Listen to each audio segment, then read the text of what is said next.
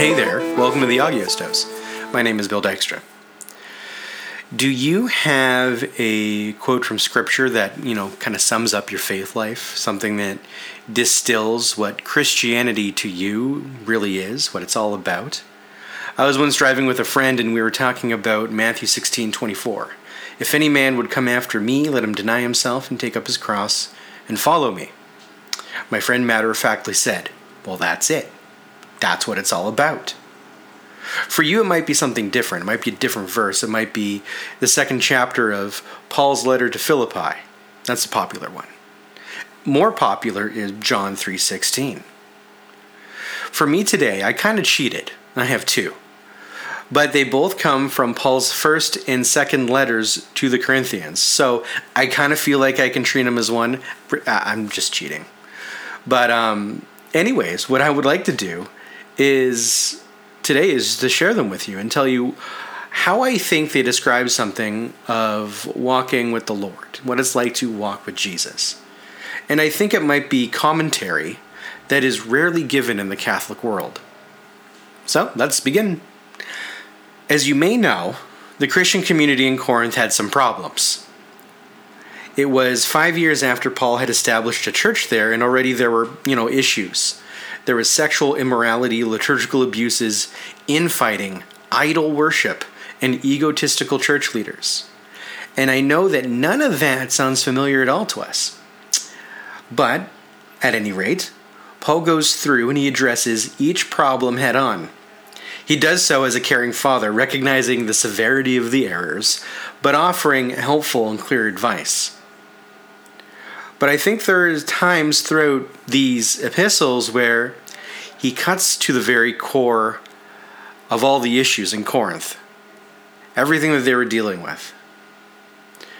There are also passages, these are also passages, rather, to me, that really distill and describe the Christian walk. Now, the first passage that I would like to talk about comes from 1 Corinthians chapter 4. And Paul is railing against these leaders who just think they're the biggest hotshots. He says, You already are filled.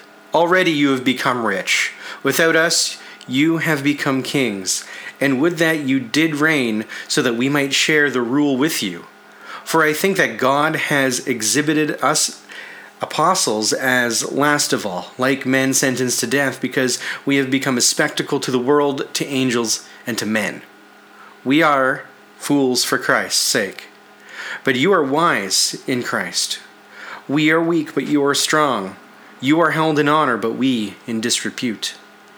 To the present hour we hunger and thirst, we are poor and clothed, and buffeted and homeless, and we labor, working with our own hands.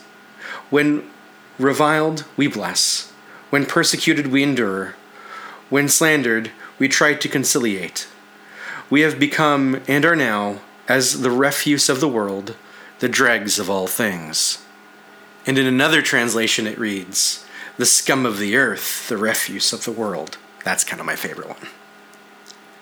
Paul begins by he mocks the arrogance of some of the church members and he flips their claims of superiority on their head. What is there to boast about when, if you're a true follower of Jesus, it means that you're the least? Now, again, as you may know, things did not improve too much in Corinth, and in the same year it was necessary for another letter. There grew factions who spoke out against Paul and claimed he was an impostor. In his second letter, he again speaks to the hardship that is necessary to be a follower of Jesus, but this time he goes a little further. To keep me from being too elated by the abundance of revelations, a thorn was given me in the flesh, a messenger of Satan, to harass me, to keep me from being too elated. Three times I begged the Lord about this, that it should leave me, but he said to me, My grace is sufficient for you, for my power is made perfect in weakness. I will all the more gladly boast of my weakness, that the power of Christ may rest upon me. For the sake of Christ, then, I am content with weakness, insults, hardships, persecutions, and calamities. For when I am weak, then I am strong. In the first instance, Paul is presenting this idea of loneliness being the preferred posture that God wants from his people. In the second, he doubles down on it. In the first, in chapter 4, he claims that no matter how much good a Christian does in the face of, you know, competing opposites, it makes them better than no one. Paul reinforces the sentiment in the following letter, stating that the will of God and your deification are brought about more clearly in the state of utter, utter weakness. That's really strange. So, how do we parse that out? So, the first time I heard this passage from 2 Corinthians discussed, it was in a talk entitled Recognizing Your Need for a Savior. In that talk, the speaker highlighted, you know, musicians throughout the throughout the decades who have observed this this uh, brokenness in the world and committed it to song. One such song was Bob Dylan's Everything is Broken. Broken lines, broken strings, broken threads, broken springs, broken idols, broken heads, people sleeping in broken beds. Ain't no use jiving, ain't no use joking. Everything is broken. Broken bottles, broken plates, broken switches, broken gates, broken dishes, broken parts. Streets are filled with broken hearts. Broken words never meant to be spoken, everything is broken. Seems like every time you stop and turn around, something else just hit the ground.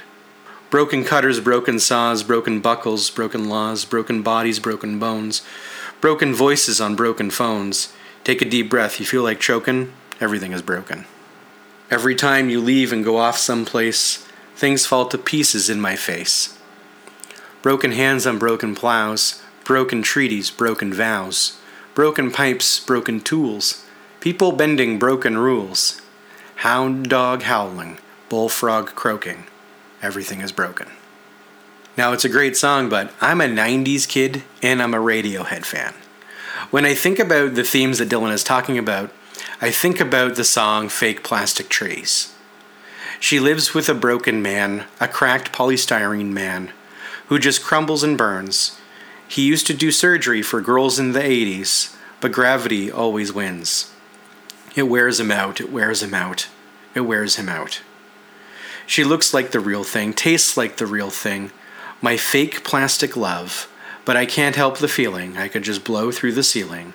If I could just turn and run, and it wears me out, it wears me out, it wears me out, it wears me out. These narratives that Thom Yorke is writing about are about plastic surgery and blow up sex dolls, and it's a reflection of our own artificial fake plastic lives. When we're being honest, we can say that this is the shared reality. And it seems to me that most Christians would seldom deny that life outside of the faith is exactly this it's fractured, broken. Many would say that the acceptance of Christ into your heart will begin to reverse these effects of woundedness. Jesus will make the bad go away. But yet in the scriptures, it's not the secular world that is that Paul is addressing here. What's shocking is that he's talking about his own life. Him, an apostle of the Lord. To him, the dregs of the world are those authentically living the faith. The dregs are like the grounds that are left in a pot of, you know, delicious coffee after it's drank. They're the castaways. He says that perfection is brought about through becoming the castaway. Once upon a time, another life ago, my fiance called me up over the phone and she told me that she didn't love me enough to marry me. It was about three months prior to the wedding. Now, she was a beautiful, devout woman, and I considered myself a lucky man. Yet all of a sudden, the vision for my future, the one I had in my mind, it suddenly vanished. The person that I thought I knew, she was gone. She had just been away volunteering at a camp, and it was so shocking to my system that I actually had this thought that swam in the back of my mind that this woman that I was talking to, this woman I loved, was actually dead at the bottom of a lake somewhere, and the person that was on the other end of the call she was some kind of body snatching impersonator. Nonetheless, it was a relationship that had some serious problems. But in my own imperfect way, I still loved her. Now, up until that point, whenever things didn't go my way in life, I was prone to despair. I had these oh me and oh my moments. God, why did you not do something that would have prevented the unforeseen poor circumstances I now find myself in? However, after we ended the call, I had this moment of clarity, a point of self awareness that this moment that I was in that it mattered. I decided that this time was going to be different. I wasn't going to despair, and through the anguish and through the really emotional torment, I was going to double down on my love and my trust in God. So, there, alone in my apartment, I began to sing You give and you take away, you give and you take away. My heart will choose to say, Lord, blessed be your name. It was a very weak moment, one of my most vulnerable. Yet through it all, it led me to something much deeper. Now, as I had mentioned before, I had heard that talk, that message, that we need to recognize our need for a Savior. Had I not heard that message, and had I not been presented the truth and Scripture in that light, I'm not too sure I would have reacted the way that I did in this very important, life changing moment. St. Paul is saying that our proximity to God grows nearer to the degree that we believe that we need Him. In the gospel, it was always better to be a prostitute than a Pharisee, because at least the prostitute knows she needs God's saving help. And I think this is what St. Paul is getting at. He is speaking to this community at war within, him, within itself and with him. In the first letter to the Corinthians, he says, For who makes you different from another, and what do you have that you did not receive? We can confuse our devotions as some sort of accomplishment on our part. Even our piety can be of service to our egos. It is not our good works that makes us righteous, as Paul says, for, quote, though we bless, we are cursed. We are still the world's refuse, no matter what we do. Nowadays, young people in the church are embracing tradition again, and rightfully so. However, there is a stumbling block in thinking that by doing so, by rediscovering the, the practices that were passed down from older generations, that somehow it means something great about you. Like, you must be this righteous fellow for doing so. Again, as Paul points out, what you have gained, the life of devotion and piety and tradition, has very little to do with your efforts. The claim that Paul makes, that his weaknesses are there for his perfection, fly in the face of anyone who believes that their own efforts contribute to some sort of semblance of true perfection. Eventually, we become like this community in Corinth, polemical and sinful. I'm going out on a limb here, but I have a theory. You are likely familiar with all the political lines within the church today. They kind of mirror uh, all the factions that uh, that are within politics, just in general. And everyone has a faction and their favorite corresponding church leaders to that faction. I think it resembles Paul's criticism at the outset, at the outset of the first epistle to the Corinthians he says, quote, Each one of you says, I belong to Paul, or I belong to Apollo, or I belong to Cephas. End quote. I wonder if this imbalanced fixation to be on a particular side, while already being baptized into Christ, is really just a desperate plea to have some feeling of righteousness. For some reason, it's not good enough to be in the church or to belong to Jesus, but to consign yourself with some contrived party. What a way to distract yourself from any sense of smallness that you might gain. Commenting on the passage from 2 Corinthians, St. Augustine says the following The more one easily conquers, the less one needs combat. But who would fight within himself if there is no opposition from self? And why is there opposition from self if nothing remains in us to be healed and cured? Therefore, the sole cause of our fighting is weakness in ourselves. Again, weakness cautions against pride. Truly, that strength and virtue by which one is not proud in this life where he could be proud is made perfect in weakness. Whatever your own personal weakness may be, whatever vexations, or failings, or problems you may be dealing with, they are there so that you might find humility. This is your, quote, thorn in the flesh to keep you from being too elated. This is not an acquiescing to sinfulness, though. As St. Augustine says, this is combative. Yet our human frailty, I think is I like to think of it as kind of a, a fail-safe mechanism against the vanity that we can have for our own piety. If the Christian life was entirely something lived out on our own terms, we would be incapable of being humble. It is through our frailty that God is permitted to make those necessary adjustments where, in our more confident and prideful moments, they would remain hidden from Him.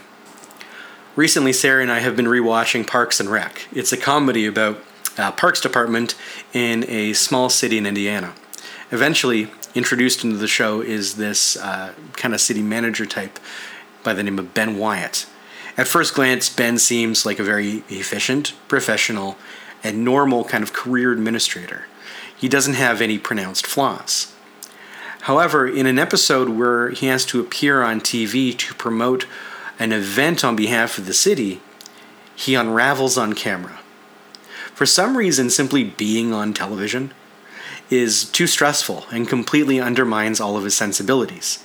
He becomes so nervous, he just babbles nonsense is there a bird in the studio? I'm pretty sure I saw a bird. He trips over himself trying to do something good. To put it mildly, Ben is humbled in the experience where he wouldn't be otherwise. There's this really interesting dynamic that happens when we find the Lord. It was articulated in Derek Webb's song I Repent. In it, he has this line We trade our sins for others that are easier to hide. And this is totally a thing. We're like Ben Wyatt, we try to hide this weakness from everyone. After finding Christ, typically, it's this world changing event. And we get rid of all those nasty habits we once had and we once flaunted. However, after a while, those flaws are, they begin to reappear again. And we just maybe just place them in the background and so no one can see them. Yet, they were just as present as they were before they're just now hidden. Think about this, it's really strange. The one place where we should be able to disclose our weaknesses, and if we are to follow St. Paul, boast in them, is the church. Yet, it becomes the main place where you put on a facade, a fake, manicured version of yourself, one that is inoffensive to our more enlightened sensibilities. Instead, church becomes a place where we actually just hide from God. I've been reading St. Simeon, a New Theologian, again lately. I love St. Simeon. And he has an interesting take on this dynamic. In talking to his monks about the importance of repentance, St. Simeon frames Adam and Eve's expulsion from the garden as a result from their failure to repent. Typically, we simply take the narrative that it was due to their sin which removed them from paradise. Simeon takes this all in a different direction. Adam, after having eaten the fruit from the tree, is asked by God, Adam, where are you? St. Simeon says this was God's attempt to goad Adam to repentance, to admit his fault to him. Sort of like when a parent walks into a room that their children have utterly destroyed. They ask the question, What's going on in here? when in reality they very well know. However, Adam's response to God was to simply say that he was naked and thus hid. There is this back and forth between God and her foreparents. And Adam would eventually deflect God's questioning to Eve. It was her, she deceived me. And like any parent, of course, God knew the injury of sin that was committed. He says, How do you know that you were naked unless you ate from the tree which I commanded you not to eat. Again, allowing Adam ample time to disclose his weakness. St. Simeon says, It is though he, God, said, Do you really think that you can hide from me? Do I not know what you have done? Will you not say, I have sinned? Say, O wretch, Yes, it is true, Master. I have transgressed thy command. I have fallen by listening to the women's counsel. I am greatly at fault for doing what she said and disobeying thy word. Have mercy on me. But he does not say this. He does not humble himself. He does not bend. End quote. Simeon includes himself in Adam's weakness. The neck of his heart is like a sinew of iron, as is mine, wretch as I am. For had he said this, he might have stayed in paradise. End quote. Adam and Eve were hiding their weakness from God as a way to maneuver and navigate through the situation of their own humiliation. The result is a failure to properly repent. Had they learned, had they leaned into their weakness and disclosed it, they may have sooner regained perfection. I think this is a massive part of the premise of our whole faith, and it's that we are weak. And this is a status that does not change, and there's nothing that we can do about it. The good news is our weakness is the scene to his greatness. It's only when we are weak that we are actually malleable. Our defenses are down, and God is permitted to work in our hearts. This is a reality very much expressed in the Divine Liturgy. Prior to receiving the holy mysteries, we pray the words, I believe, O Lord, and confess that you are truly the Son of God, who came into the world to save sinners, of whom I am first. Even before approaching him in the Eucharist, we must first admit our own weakness. Now, I don't know where you're at with your faith life, but I know people, and you might know people, who have walked away from the church. They've walked away from the Lord, from prayer life, from the sacraments, from a relationship with Him. Now, I might be making some generalizations out of my own experience, but typically what I've found in my own experience of things is that people who leave the church, they do so very quietly. And so you don't really get all of the reasons why. And people are very reluctant to talk about it, especially with someone who is going to church. I think, though, from the little bits of information that you get back, I think that sometimes, sometimes I think that we give up because we encounter our weakness in such a way that it's so humiliating that it's better to be a really great sinner than it is to be an awful Christian.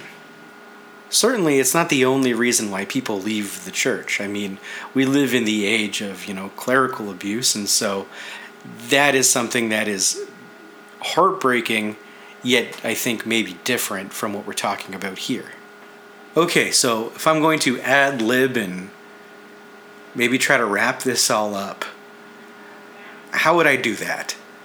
I think how I would do that is to say if you're someone who is aware of your own kind of junkiness, if you if you look at yourself and you're like, man, Bill, you're such a lame wad, and you're embarrassed about it and you feel bad, just maybe have some hope and maybe lean into that. But invite Christ into that so that you can become malleable. You can just let yourself fold in front of Him. And that you can be shaped and you can be formed. I think I think that's what St. Paul is talking about when he's boasting in weakness. But maybe that's not you. Maybe you're not that person. Maybe you're like the really hot person in church that dresses really nicely, that, you know, everyone looks to as like the perfect person and you're kind of buying into your own hype maybe you got to take it down a notch. Maybe you got to maybe ask the Mother of God to show you your sin, to show you your weakness, and to maybe reform the way that you think and you look at your own Christianity. you could also just be like me and someone who has had both the experience of being a complete lame wad, absolutely humiliated with their internal life, with how awful of a Christian they are, and thinking that they're a hotshot. Uh, thinking that they've got, they're checking off all their boxes and that um, they're doing all the righteous things and that makes them great for some reason. Anyways, thanks for listening to this, uh, to the sharing today what we're going to do next, I'm going to uh, share with you who our May is for Mary icon winner is. Now, be warned, global shipping is really junky right now. It's just greasy.